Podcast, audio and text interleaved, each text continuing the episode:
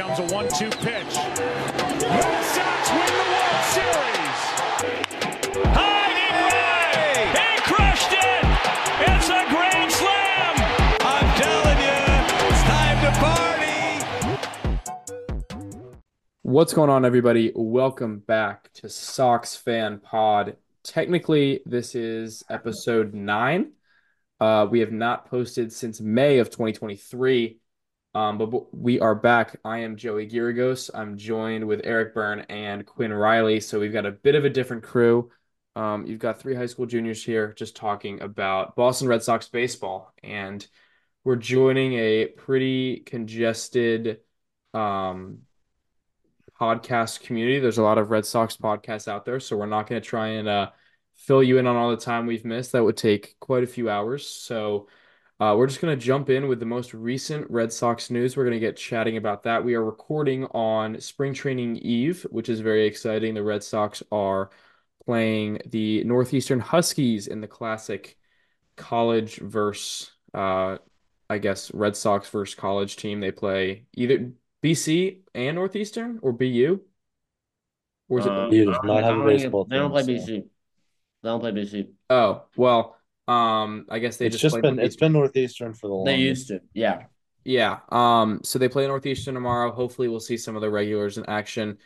But anyway, the most recent moves that the Red Sox have made, they haven't been big, and obviously the fan base has been moves? What moves? Pretty furious. Hey, perfect. Perfect segue. Thank you, Eric. They signed Liam Hendricks to a 2-year contract with a mutual option for the 3rd year. They traded John Schreiber for David Sandlin. They signed Michael Fulmer to a 2-year deal. They signed. I wouldn't call those moves. I'd call those small shifts in certain directions. You know what I call them? I call them small moves.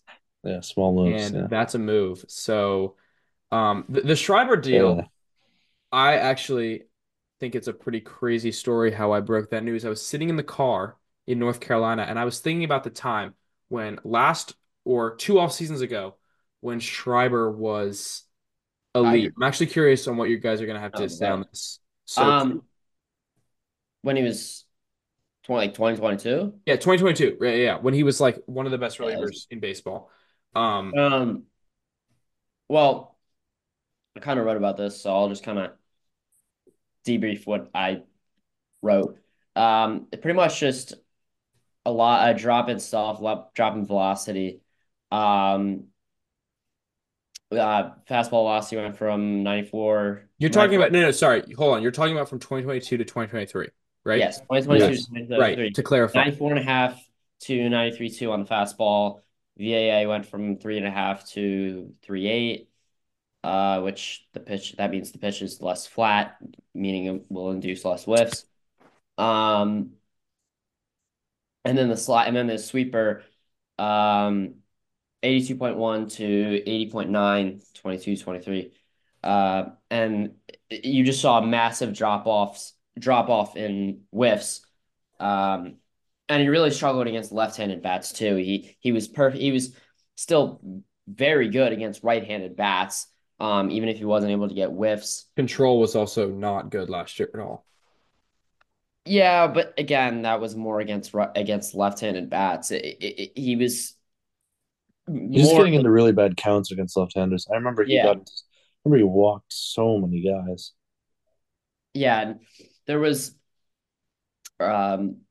it's easy to look at his walk rate and call it a day, but there were clear, I'm really interested to see what his velocity looks like in the spring here, because it was obviously down last year, and it really affected how he performed. And I think the injury probably had something to do with it. Obviously, it was a right shoulder injury, so it's the shoulder he's starting with.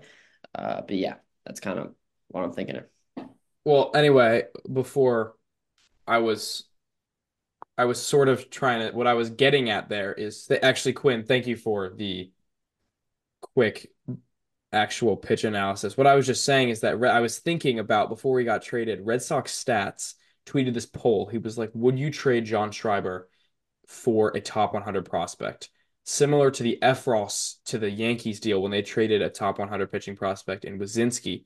And I remember I was just so against it. And I just was sitting in the car thinking about how I would never have done that deal for whatever reason. And then 5 minutes later, he gets traded for probably not even a top 250. Wait, Stats tweeted that this year? No, he tweeted that in 2022, and I was just thinking about it and how the whole fan base was like, no, we're not going to trade our best reliever for a top roster. I had Schreiber. I made a trade proposal with St. Louis on like MLB trade values that had Bogaerts and Schreiber in it. Remember when the Cardinals were like big Bogart suitors? Yeah.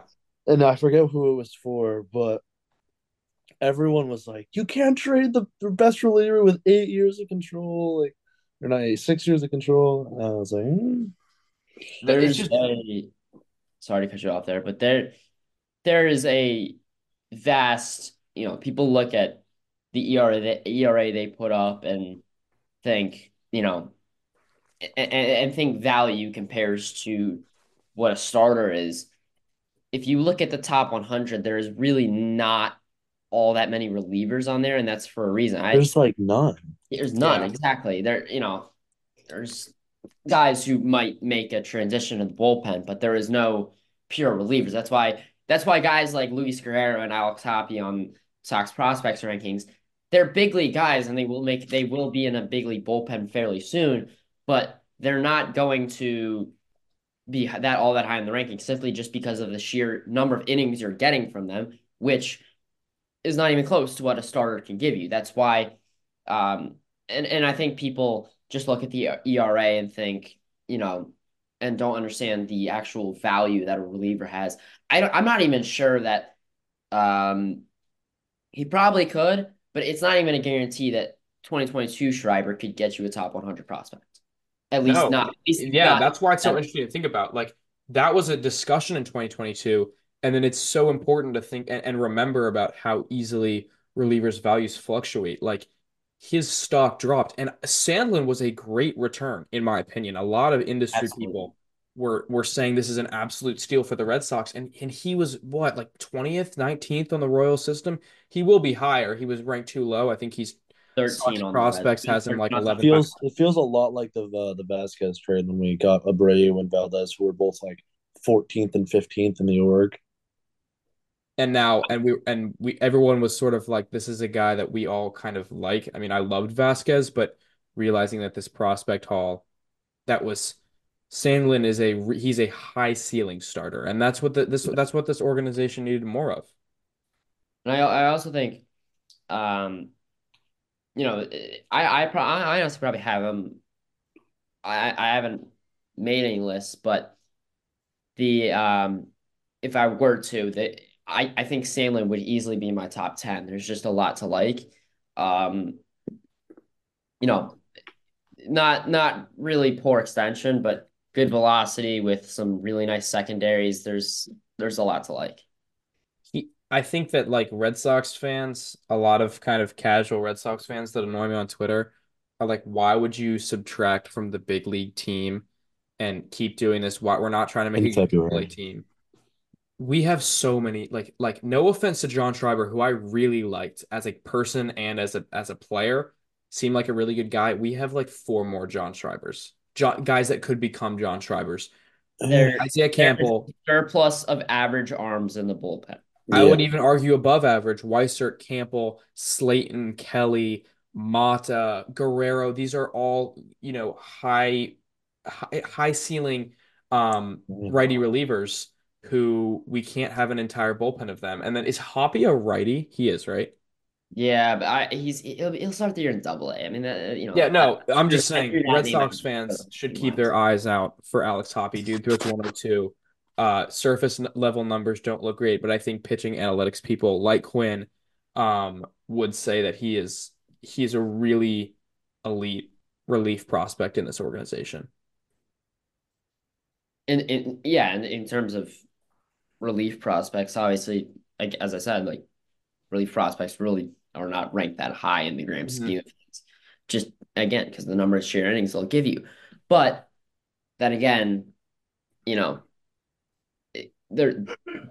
Josh Winckowski was Sox prospects. Winckowski too, yeah. Winckowski to make the Worcester. Like some of these guys that are surely big league bullpen arms are not even going to make the team this year. There's going to be some really tough roster cuts that I don't think people are talking about enough when it comes to the bullpen.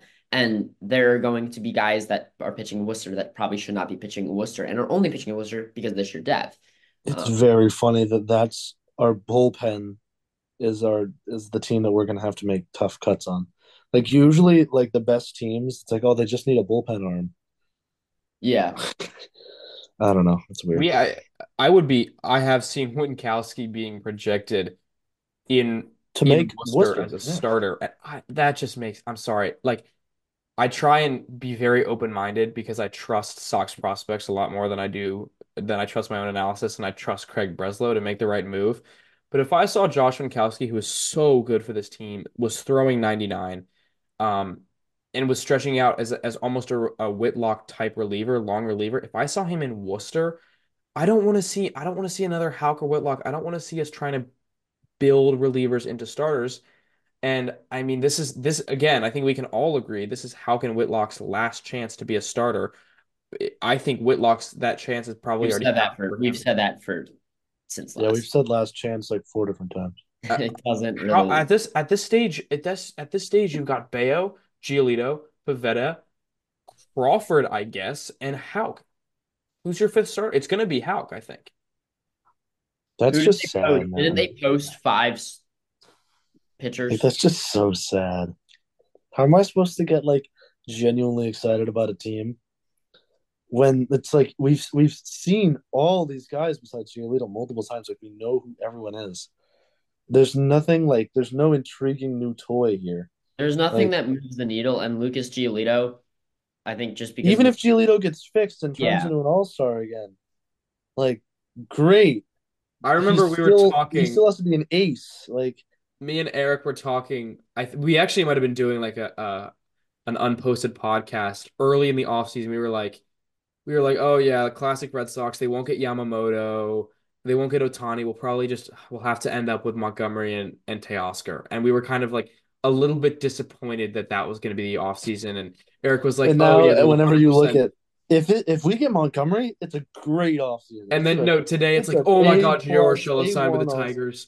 We missed out on the Gio Urshela sweepstakes. Like this fan base is starved for a big move. Yeah, I saw someone tweeting Gio Urshela like, oh, we got outbid for Gio Urshela. I'm like, oh my God, you didn't get outbid for like it doesn't. It's actually endless and like he would have been I have to say that like the Twitter discourse over like. Oh my God, I can't believe we missed out on him. He is a slightly better Bobby Dalbec. I was just happy we didn't sign him because that means Pablo Reyes, my king, my Lord and Savior, will likely stay. If he finds a way to make the opening day roster, I think that might be the funniest thing of all time. He will. He's going to make it over Dalbec. He's probably our best infield. He's probably our best. Has there been a report about Pablo I have not seen Reyes. One prediction that does not have Bobby Dalbec on the opening day roster. That doesn't have Bobby Dalbec on the opening day roster? No, that doesn't not have that. No, that does. I have not seen one prediction that doesn't have Bobby Dalbec on the opening day roster. Yeah, I think he's going to make the opening day roster. Every roster prediction has and Bobby. That's sad because he's coming up on 30. He's on the wrong. He's coming up on 30. He's not even on the wrong end. He's like 28. He's not even on the average wrong end of season 20. Under his belt that was carried by a second half. You know what I'm going to say? It wasn't even a second half. It was just a month. He had a good August. Don't look up Bobby Dalbec 2023 baseball savant. I actually do see a lot of red. I see a lot of red on average exit velocity. Right, well, if you see a lot of red on a guy who's 6'4", 230 and a first baseman, that's usually commonplace. You see a lot of red on Tyler O'Neill just because of the raw power. Yeah. I mean, he put up an average. I see a lot of red on Framil Reyes. I don't know. He must hit the ball hard or something. Like, all right, okay, never mind then. Bobby Dalbec's horrible. I hate him. Yep. That's more like it. Okay, fair. Anyway, to kind of go along with our little Red Sox timeline, immediately after trading John Schreiber, the Red Sox signed already fan favorite. This got the morale boosted a little bit. Liam Hendricks, Australian. It would be great from the bench. I hate that I sound miserable. I hated this type of person. Like 7 months ago, and now I have no choice but to join them because I'm so dead on this team, man. I was so excited last year, and it's a similar offseason. I just can't do it again, man. I don't know. I feel every time like we get closer to the season, and we will talk about Hendricks because we don't want to be the podcast where we just like sit here and complain, and we won't. But like every year toward the beginning of the season, I get much more excited about Boston Red Sox baseball. And I think we all do. It's like, all right, hey, Bayo might make a leap. Giolito might get back to form. But yeah, we start scraping up ways that we can put together like a real good team. And then it was just like, we're just kind of done with the, oh, maybe like the lineup just got, I mean, our lineup was bad. Our offense was bad last year with Justin Turner. And Adam Duvall, who we've replaced with Tyler O'Neill and Wilyer Abreu, basically. We've slid in two very unproven players. I feel like that's – I kind of feel like that's Adam Duvall in the aggregate, though. Like, I don't even think that's the main issue. Tyler O'Neill and Wilyer Abreu is probably equating to at least 1.5 Adam Duvalls. Fair. I mean, I'm higher on Wilyer Abreu. I'm higher on Wilyer Abreu than most. I think he's a chance to be a very good big leaguer. I was really impressed with what I saw from him. It just feels like the same. Like, I hope he has what Yoshida did this year. That'd be 110 WRC plus. Hopefully, some bang average. He started off so well, and then his plate discipline just fell off. But you don't want Yoshida. Yeah, because you got so tired. Yoshida's gonna have a really. I mean, imagine playing 8 years professionally, where you take 40-minute bullet trains to each game, and you get an off day once a week, to flying across the country regularly and getting two off days a month, and playing from early February. A bit of an early. He basically didn't have any time off because he played WBC. Yeah, because he played WBC too, and then the Japanese season ends in what, like November, like late November. He got like maybe a month and a half off. If that. No. It was like more than 2 months. Contract negotiations. Like, I don't know. I am genuinely excited. I think he's going to be much better this year. I think he's going to be hovering around 120, 125 WRC plus. Too many liabilities in the field, though. That's why Yoshida's probably going to be DH. Yeah, he's going to be DH all year. And either way you put it, there's a liability if you stick Ceddanne Rafaela out there just because of the pure bat that he has, and you're getting what? Like, I kind of forget about Rafaela whenever we talk about outfield for whatever reason. I think because the whole fan base has like collectively decided that he's going to be like an 80 WRC plus bat at best. Well, I mean, I decided that like a year and a half ago, but I mean, he tore up. He got people excited. He needs a shot caller on his bat. He literally chases at an absurd rate and. This is, I mean, like, you guys know I've had a Rafaela hate agenda since the dawn of time. This guy was like, the thing that really got me pissed off was when Bayo and him were both kind of like breaking out through the minors when they were both in like Double-A, High-A, and they said, "Are the Red Sox cloning players? Brian Bayo's mechanics look eerily similar to Pedro Martinez, and this looks a lot like Mookie Betts." It's like you could not be further. Here's a sinker guy who like lives off ground ball luck, and a guy who swings at the water if it was thrown at him. Like, and is a better defender than Mookie. He's literally Jackie Bradley Jr. Mookie at the time was a second baseman. Rafael is such a comp. He is such a comp to JBJ, and that will be a great career. And I'd be very happy. And I think that that Ceddanne Rafaela should be JBJ. I don't even know. Like, I don't even know JBJ. Like, I feel JBJ like he was JBJ didn't have that positional flexibility. Terrible. JBJ couldn't go play shortstop and be an above-average defender. No. Rafaela can play shortstop. Rafaela can play every single premium defensive position. Like, very good, if not Gold Glove level. And in center field, he's an 80-grade defender. That's the only reason why he's top 100 prospect. 80-grade defender in center field, which is so huge for this. All right. Pico Armstrong, but he's no, he's. I think he's a 70 grade at least. Yeah, he's 70 grade. He's not. Pico Armstrong has an 80-grade glove for a reason. He's not going to be Pico Armstrong, but he doesn't have the arm of Pico Armstrong, I don't think. But he's got the range. He's got the instincts. That's why I think that Rafaela, just because we can't go into this year being like, I hate that we're still giving guys like, even Duran, who was good and then absolutely fell off a cliff. Duran to me just screams like big step back, like isn't really able to find it. I mean, it's obvious. Let's just give Rafaela a whole year in the bigs to develop. Maybe he can't hit. That's fine. He's gonna rack up 15 defensive runs saved probably. Honestly, Duran, like I know he's a huge regression candidate, but he needs to have a good May because Rafaela could like April and May because Rafaela could be knocking on the door by the time June starts. Rafaela, I think Rafaela is going to start the year as the opening day center fielder. To be honest, I don't think he's going to start. Whoa. Duran had the year. He might not start in AAA, but he'll start on the bench. I doubt Duran.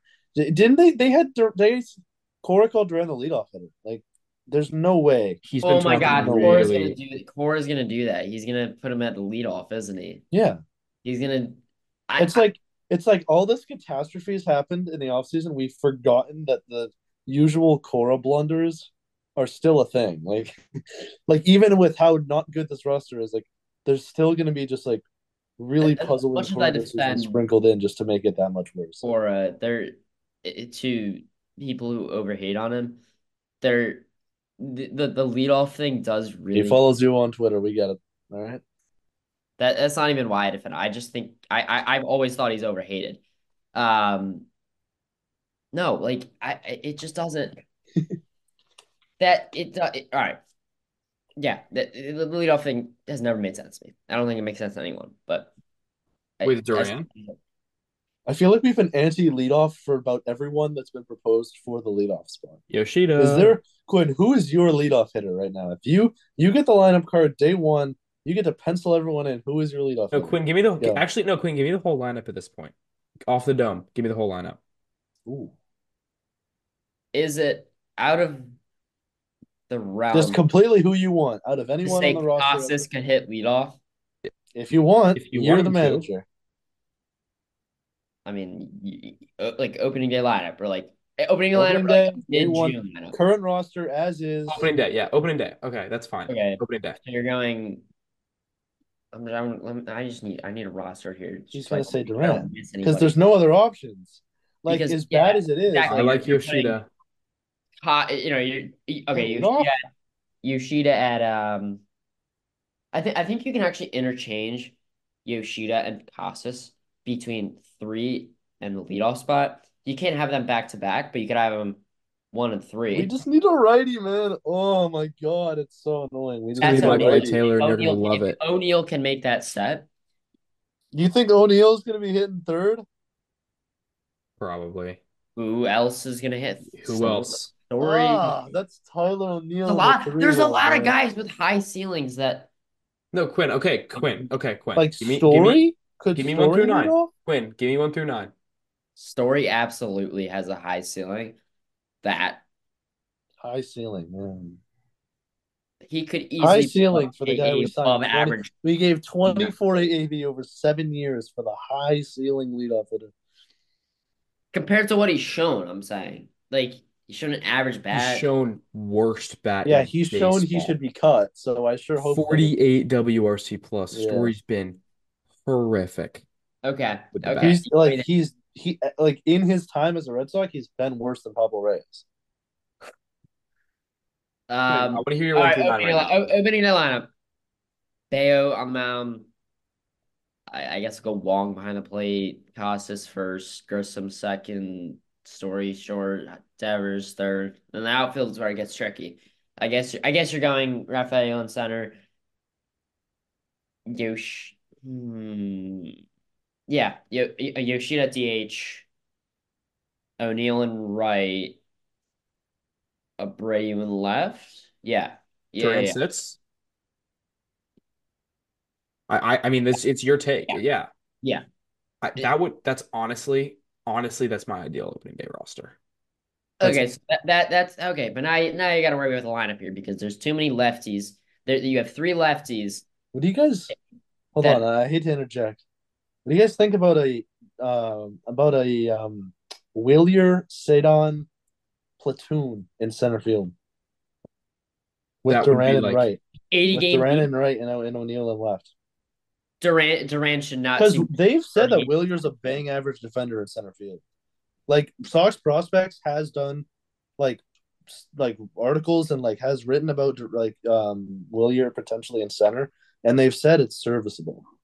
Which is all that we can. Is Duran serviceable? Like, we don't even know. He only had a couple good months of defense, and then he went back to his normal self. Normal self, as in not good. Very bad defender in center. Yes, he was not a good defender in center. Wilyer. How about why has nobody brought up? I still don't understand. Nobody's brought up the idea of Duran at second base.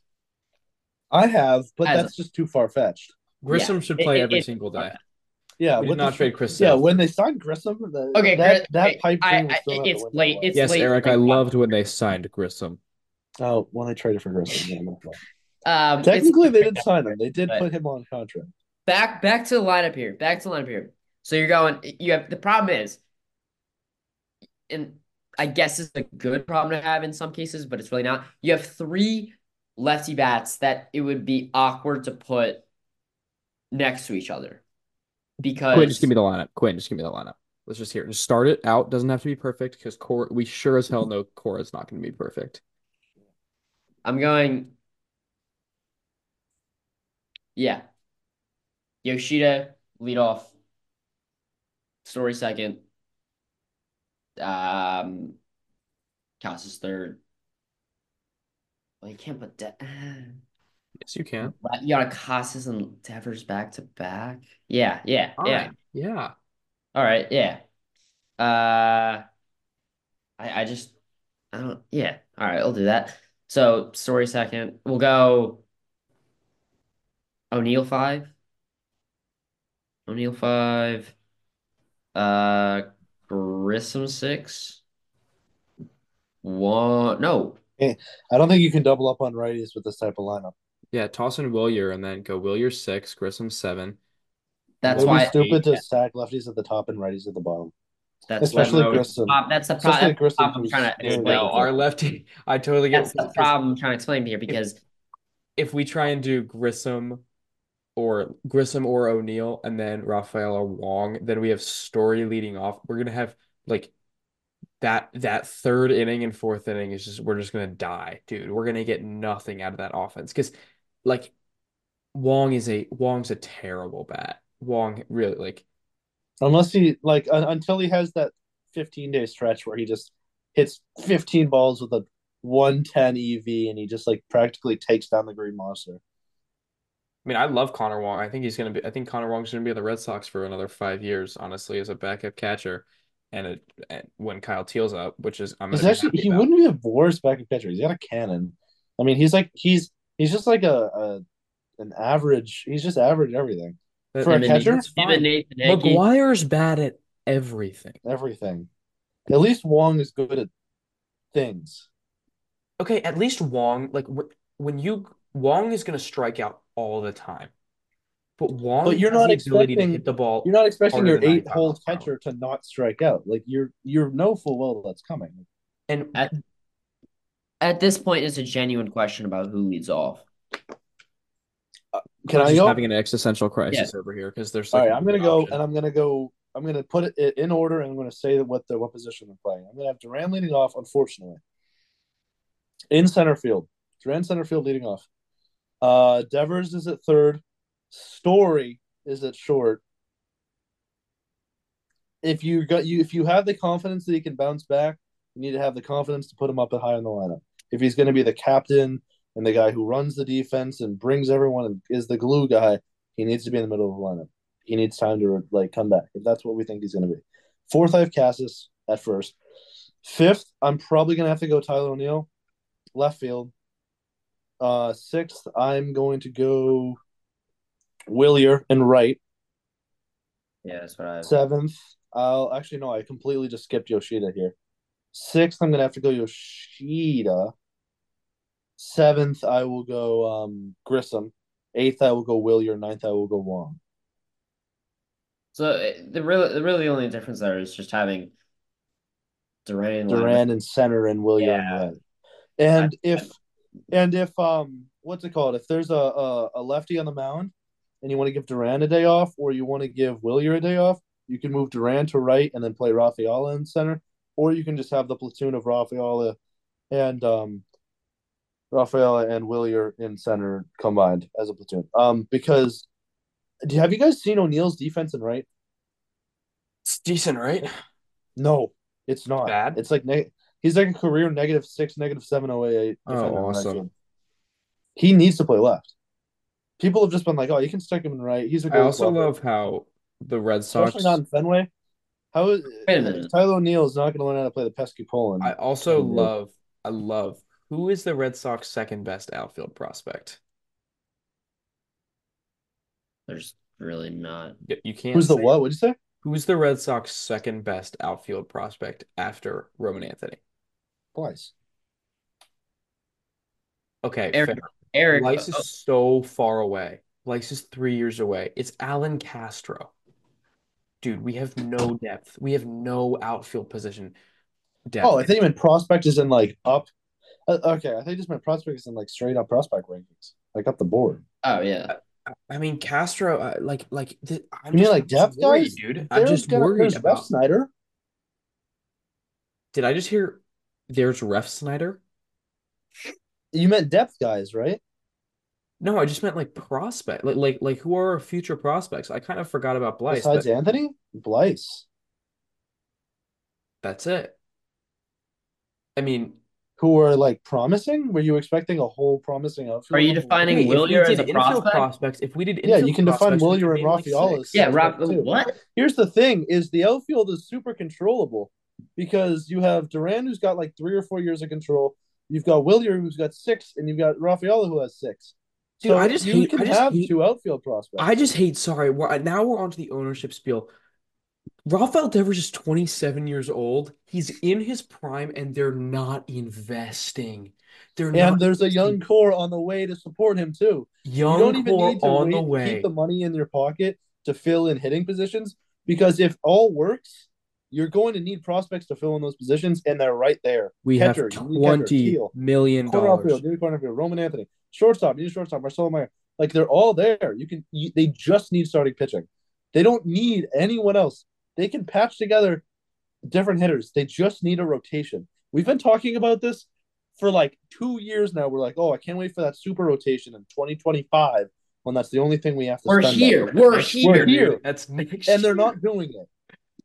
And they're not doing it. Oh, my God. We have $20 million until the first $20 million. No. $20 million until we get near the CBT cap. We don't face penalties this year because we got under the cap last year, the tax last year, which means we have almost $50 million before we even face any penalties. It would work the same as barely hitting the salary cap or the salary tax as it would spending another $20 million. We wouldn't do anything. No, I still cannot believe. We could have a $237 or $257 million payroll and pay zero CBT penalties. It's not about the tax. It's not about positional flexibility. It's just straight up being cheap. That's why they're using all these different words in press conferences, and that's why they're going back on their word, because there's no external factor that they can use to defend their cheapness. Last year it was, we're getting under the cap. 2 years ago it was, we have some salary. We just need to reset. They got under the cap. They reset. They didn't have 2 good years. Now it's time to be the Boston Red Sox again, and they're just not doing it. And with the ownership, with the Orioles getting new ownership, they have a crazy new farm. The Yankees have a $300 million payroll. I mean, something else is going on in the division that I know I'm forgetting about. The Rays are always going to be good. Like Blue Jays are terrible. The Blue Jays are actually bad. Sell the team to Henry, and he's just like, I just don't understand why we don't even have a single small report about how he's looking to sell the team off, because it's not like he's going to be out of the sports industry. He has Liverpool. He has the Penguins. He just bought a huge stake in the PGA Tour. He's got NASCAR and F1 stuff going on. This guy will be plenty busy, and he's like 75. Go live your life, man. Sell the team. It's so it's so competitive in the division. You can leave right now, leave on a great note. You can be the team, the ownership group that broke the curse. You can bring 4 championships to Boston, and they will barely remember that you spent zero money in your last half a decade. You can leave on a great note. You're doing nobody any service. You, yourself, the fans, the team, anyone. You have your own star player, first day of spring training, saying, everyone knows what we need, but I can't say it. Your star player who can't speak English. He can't speak English. That's not a fault to his own. I'm not saying he should be speaking English, but he has the comfort to say through his interpreter, we need help. Like, that's not something you see out of guys who have a fear of getting lost in translation. He doesn't care. He doesn't care anymore. He's a pretty, like, Rob Devers isn't this crazy outspoken guy. He kind of stays to himself a lot.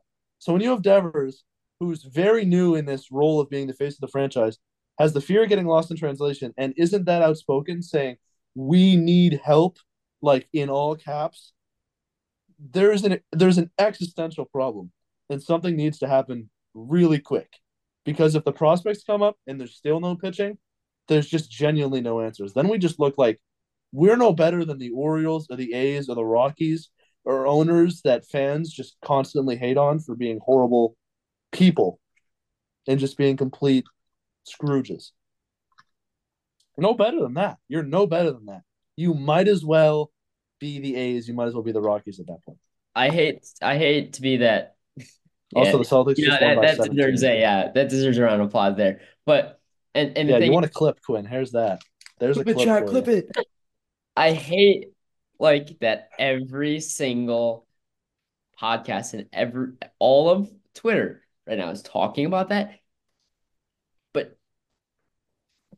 I just said that, Joey. They won by. Genuinely speaking, that's everything falls back to that, because I mean, we're talking about depth, and then it goes, why didn't they not have depth signings? They need star power. They have the star cap for star power. It's like everything just falls back on straight payroll, because you're not a bang average payroll and you're a bang average team. You get what you pay for. We're slotted in at 80 wins right now, and we have the 13th highest payroll. You did not buy enough in those drafts for those prospects to be the Adley Rutschmans and the Gunnar Hendersons, and like, did not pick high enough in those drafts for those prospects. Celtics were in purgatory because they kept getting knocked in the first and second round. They were like, "Oh, the Celtics are in purgatory," or the Patriots were going to be in purgatory. And what did the Celtics do? What did the Celtics do? When the Celtics were in first and second round, when the Celtics kept getting kicked out in the first and second round, they just kept adding until they just worked. Kept adding. They traded for Kristaps Porzingis. They traded for Drew. But here's what I'm saying: is they called other Boston sports teams in purgatory. We're the definition of purgatory. We're going to finish with 80 wins. We have an ownership group that won't move the needle. We're waiting on prospects who I am completely confident in. I know everyone's saying, "Oh, and if these guys don't work, then you're just back to square one." They're gonna work.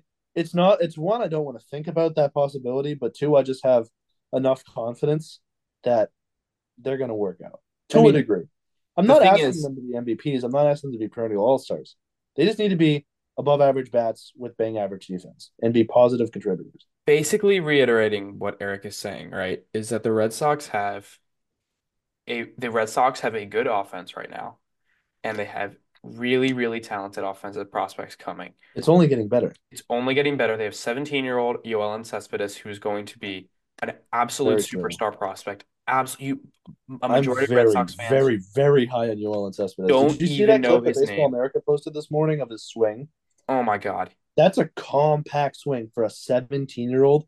It looked like Seiya Suzuki.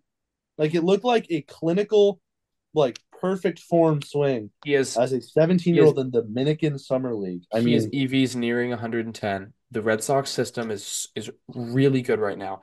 They have underrated pitching arms. You have Wickelman Gonzalez. You have Luis Perales. All of them are under 6 feet, as Eric. Jordani, but the Jordani Monegro. I mean, there are really. I think Jordani could make a push I think by the end of the year, Jordani will be a higher rated prospect than Nick York. You can put that on record. You can put that on record. Sox prospects will have Jordani Monegro over Nick York by the end of the season. Put that on record. I 100% agree with you. I think Jordani Monegro will be top, dare I say, top 7, top 8. We had Perez. But I mean, I feel like at this point last year, we'd be saying, oh, Perales would be a lock for top 10, and the same thing didn't happen. I just think York's going to fall off the cliff. Like, I actually think he's out of the org, or he's 11 or 12 prospects. Thing is because if Nazan pulls York isn't even bad. Or if any of these, like, 4th or 5th round arms show promise, they're going to get boosted up in the rankings. Like, imagine if Nazan plays like a second rounder who got taken way higher over slot. Because then he's higher than York. I can't. Nazan. Blaze Jordan has looked great. Yeah, looks like he's in the best shape of his life. Blaze just needs to find a way to not sacrifice his power while keeping the discipline he's found. There are, as a fan base, I feel like right now, most of this, and the Red Sox fan base, we're unique in the fact that a lot of these players are, a lot of these fans are extremely educated. Even the least educated fans know a lot about this system and a lot about kind of this team from top to bottom. Because that's what you have to look for. And I just it's so disheartening because if there was any offseason to spend, you had Yoshinobu Yamamoto. You should have spent $350 million on him. You should next offseason, there's not that many pitchers that are going to be signed. There's not that many guys. No, those are pretty good farm. No, those are pretty good. There's pretty good. Wheeler, there's Burns. There's go on Spot Rack and look at it. There's a good amount. Burns is that's not the extended, issue. Dude. The thing is I think that the Red Sox should make an absolutely massive push at Juan Soto next offseason because we know that he's going to be a free agent. Y'all know that ain't happening. It's not going to happen. Look, but I'm saying if we were the actual Boston Red Sox, we would offer the Boston Red Sox. The model that Bloom had, the way that Bloom kind of developed it. If you can't spend you're never going to be the Dodgers. He kept saying, we're going to be like the Dodgers. We're going to be like the Dodgers because we're going to build a farm. We're going to stay pretty kind of competitive. We're not going to hope for a World Series. We're going to build that farm. Once that farm comes up, we're going to have the farm to keep flowing through. And then we're going to spend to build on top of it. Invest. Farms. Yeah. So here it is. The prospects are ready. We have the flowing farm. Let's go. Here comes the Dodgers plan. Boom. Cut Bloom. He's gone. Now it's time to start it over. The Dodgers, we were like, oh, Breslow's coming. Oh, they're gonna spend because they're gonna get a good name under the new guy and they're starting fresh. How stupid were we, man? They just oh my God. If you look at the Dodgers, because they didn't want to spend money, and they fired Bloom because he didn't spend money, that's why he was fired. The rationale amongst fans was because he didn't spend money, and they fired him because he wanted to spend money. Yeah, Bloom. You know how ridiculous that is. And we were wondering why Luis Urias was the only trade deadline activist. Because he couldn't. I mean, he wouldn't let him do sell anything. Either, probably. There was a hard cap. On the Boston Red Sox. Yeah, no. The thing is if you look at the Los Angeles Dodgers right now, and you look at them minus all of the money that they've spent. If you look at the Los Angeles Dodgers and you subtract every free agency signing as if they were the Boston Red Sox, they're not even a very good baseball team. They're a good team because they have a great farm system, but they're not an elite powerhouse like they are this season. They're probably going to end up winning the World Series. And there's just if you want to be the Dodgers, you have to be willing to invest like you have the kind of money that the Dodgers do. And the Red Sox do. And the Red Sox are going to get a massive development in Fenway from the Fenway Sports Group in the next 5 to 10 years. It's going to cost $1 billion. They're going to bring in a ton of revenue from a ton of businesses. And the plan? I'm not talking about the addition. Are you going to spend that when Ceddanne Rafaela is on his 5th year of an 80 WRC plus? Well, it's not even that. Here's the thing is that people say, oh, if you have the farm system, why can't you be the Rays? Or they're like, oh, Haim's been here for almost half a decade and we've got the 10th best farm system. That's not how that works. It works like that. I mean, the Rays have had 2.5 decades of analytical diving in to the point where they've drained the swamp and they only have employees who are insanely efficient and can truly, truly develop. That's how they're so good. There's never going to be another Rays. That's the thing. And now that you have this farm system, and that's the thing to look forward to, although I have utmost confidence in this group and this wave of prospects that's coming up, you're putting pressure on them as if they're already the faces of the franchise. Like, you could argue that Marcelo Mayer is facing comparable pressure to be good as Rafael Devers is right now. Dude, Kyle Teel, people are assuming that Kyle Teel. Like, at Winter Weekend, there was a panel for the 2004 Red Sox. There was a panel for some stars to kind of just sit in and talk during Papelbon's show. And there was a panel with York, Meyer, Teel, and Anthony. Like, there was a whole separate thing for them as if they were the 04 Red Sox, as if they were one of the stars on the team. Like, that's where they are right now, because that's what I'm saying. You have to look forward to as an organization. What I'm trying to get at, they're facing similar pressure as the face of the franchise, and they're 19, 20, 21-year-old kids. Teel is being penciled in, and Meyer's being penciled in as like 2025 opening day catcher, 2025 opening day shortstop. For the next decade. Nothing will affect their development, as if they will just keep moving on. I mean, Teel, I'm very high on him. I think he's going to be a very good player. I think he's going to have a good bat. I think it will work. Hit the ball hard. What you just said will happen, but you can't it's such a weird place to be in, man. And it all comes back to spending, because if you had Montgomery and you had things to look forward to, you wouldn't need a panel at Winter Weekend for all the prospects to talk, because that's the only thing anyone's excited about. You wouldn't need that. Guys, Teel is a my last thoughts. It's been a pretty taking a negative turn. It's not exactly my last thoughts here, but I was going to add that Teel is a defense first catcher, and everyone's freaking out about the bat. I said this before we hopped on, and we kind of talked about it briefly. I didn't want to be the ones that are buy into the just constant complaining about ownership here, but I think everything kind of relates to it in the sense that there's nothing you can talk about the organization where it doesn't come back to ownership. Because everything is, if they would have bought this guy, if they would have spent here, if they had the funding, if they traded for this guy with this payroll, and everything falls back to it. And that's kind of the frustrating part. And I didn't want to talk about that, but that's kind of what you ended up talking about. We ended up talking about, and because it's impossible. I'm not even playing it, like, because that's like something... it's genuinely impossible to avoid. Yeah. All right, guys. SoxFanPod listeners out there, we hope that you were able to bear with us here. This is I'm sorry for being miserable, but like, it just had to be said. This is what I mean. No, it's the reality, and we speak the truth here at SoxFanPod. You can bet your bottom dollar on that. All right. And in the future, probably with the Red Sox actually playing baseball, we'll be able to be focused more on the actual players and the actual production, rather than just kind of tomorrow. It's tomorrow it's, you start talking about the games.